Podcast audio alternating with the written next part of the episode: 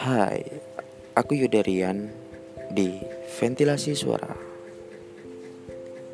Pada podcast ini, kalian akan mendengarkan keluhan-keluhanku, keluhan-keluhan teman-temanku, atau curhatan-curhatan orang lain, baik itu tentang pekerjaan, cinta, atau kuliah, dan masih banyak lagi.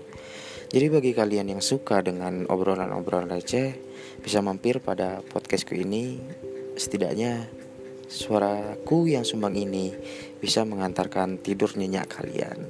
See you soon. Mwah.